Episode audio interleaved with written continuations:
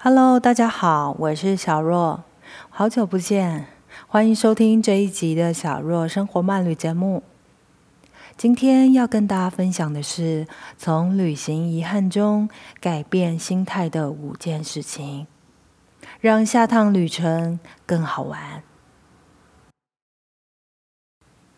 首先，依照惯例，工商时间一下，如果大家喜欢我的节目，欢迎订阅我的频道。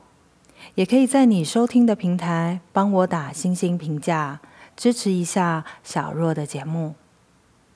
除了我的 Podcast 频道之外呢，也可以追踪我的粉丝团 Telegram，或者是上我的网站看文章。只要 Google 搜寻我的名称“小若生活漫旅”，或是输入网址 stillcarol 点 tw，都可以找得到我。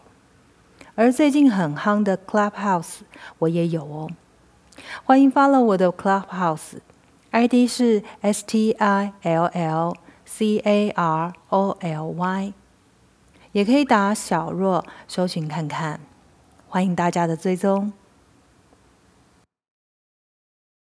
那么我们就开始今天这一集的节目喽。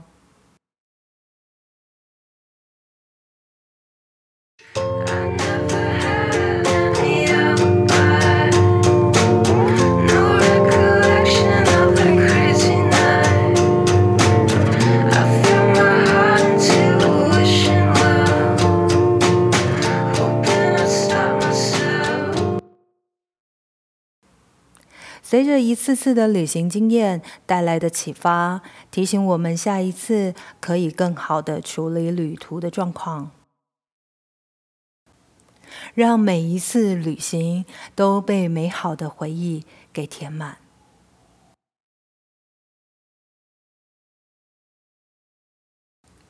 这一集将根据我多年来的旅行经验，分享我改变了哪些心态。先说好。我不是背包客，而且我个人比较喜欢像当地人一样的放松享乐模式，大概就是伪贵妇型的漫游旅人吧。代表这里所提及的经历，都是以我个人喜好为主，而每个人的旅游运气好坏都不一样，所以这一集就只是仅供参考而已哦。第一个部分，查询当地气象，带对衣服旅行。常问别人旅行目的地的气候，不如相信当地气象会更好。比如前往挪威奥斯陆，可以 Google 查询当地的气象网站，看看出发的那一周天气预报是如何。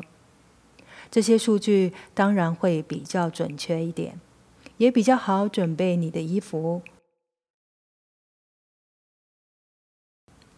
当然，你也可以事先安装气象 App，方便在当地随时可查看气象。如果你是怕冷或怕热的人，有时候别人觉得温度很刚好，但你可能需要加件外套才觉得够保暖。就像我本身对冷是相当敏感的。比一般人容易对冷空气过敏。除了出发前，我会先查看该地区的历史气温，也就是说，现在是二零二一年的三月，我会往前推算二零二零年的三月的气温，他们的均温大概是多少，方便我参考做准备。然后我会再参考近期的天气预报。这样准备行李时，就可依自己对冷的感受度去增减你的衣物。第二个部分，适度做功课，用计划因应变化。我认为多做功课的好处是，可以在既定的计划中因应更多的突发状况。同时，针对在地文化差异、治安等资讯有充分的了解，这样可以避免触法、误解等事件发生，也比较不会影响心情。但是也不用太过度的做功课，以自己在意的重点为准，以免少了旅途中的新鲜感。比如我还蛮在意治安的，我就会留意像是如何预防被偷窃，或是做好哪些可以预防的事先准备。我就记得有一年去意大利的比萨斜塔，当时我是选择到较少游客的车站。我们做功课有查到是要注意这里的亚洲观光客并不多，所以比较容易成为目标，要特别留意治安。当时我们边走边拍照，隐约感受到被一群人行注目礼。我当时是有提高警觉的。很快的，我收起我的相机，和旅伴迅速离去。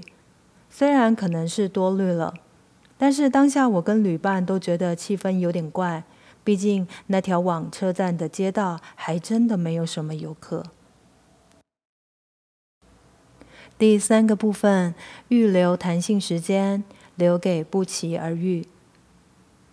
不得不说，我是个乐于享受计划式旅行的旅人。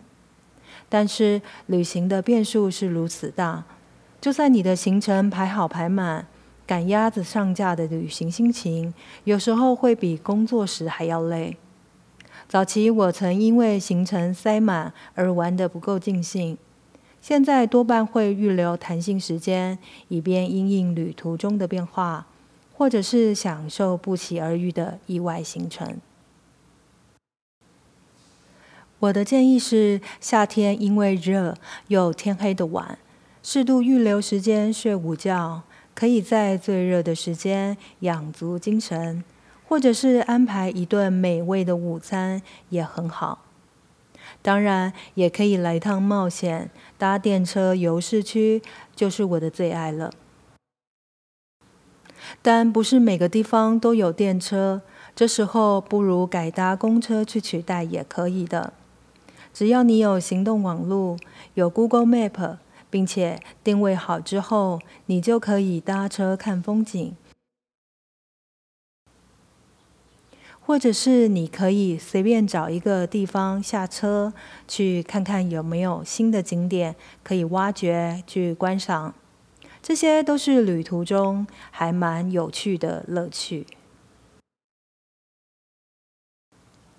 第四个部分，找对适合你的旅游季节。我因为怕冷的关系，对看雪、滑雪的兴趣都不是太大。很少冬季出门，甚至待在室内有暖气的地方，我几乎可以十分钟内就睡着。这对爱坐车看风景的我是一大困扰。因此，之后的旅程我都尽可能在秋意凉爽的季节出游。然而，不管是自助旅行或是跟团旅行，挑对适合自己的季节出游还是很重要的。毕竟能看到的风景和特色是大相径庭，而且身体对温度的适应和变化也会影响旅行的舒适感，尤其是对温度较为敏感的人。好比我喜欢秋天凉意不冷的季节出游，因为温度最低在十到十五度之间，是我可以接受的温度。而该季节又能够欣赏红黄绿色的变换枫叶，我觉得这是最适合我也最喜欢的季节之一。只是我也不全然都是秋天出门，像之前偶有例外，曾在农历过年时和家人一起度假，就到零下十度的日本奥日光泡温泉。也有在春夏季到欧洲看郁金香满开，还有春暖花开的美景，感受是的确大不相同的。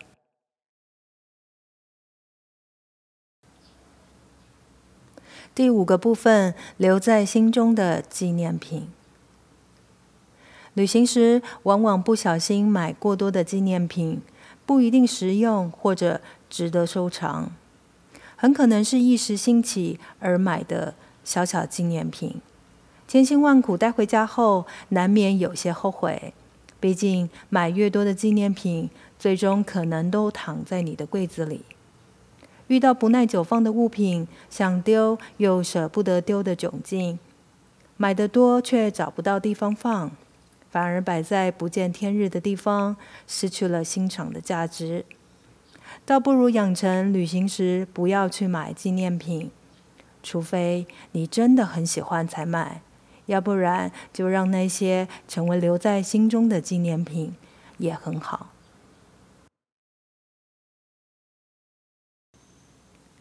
以上就是我这些年旅行后因遗憾而改变的五种心态。每个人都有自己的旅途历程，或许要玩到一个境界以后，才会慢慢放下曾经觉得很重要的心态。就像我也曾经买过很多很多的纪念品，现在还是会觉得当时旅行买纪念品的美好仍深植心中。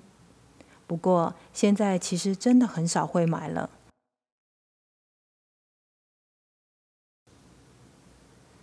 那么你的旅行遗憾又是什么呢？欢迎分享交流哦。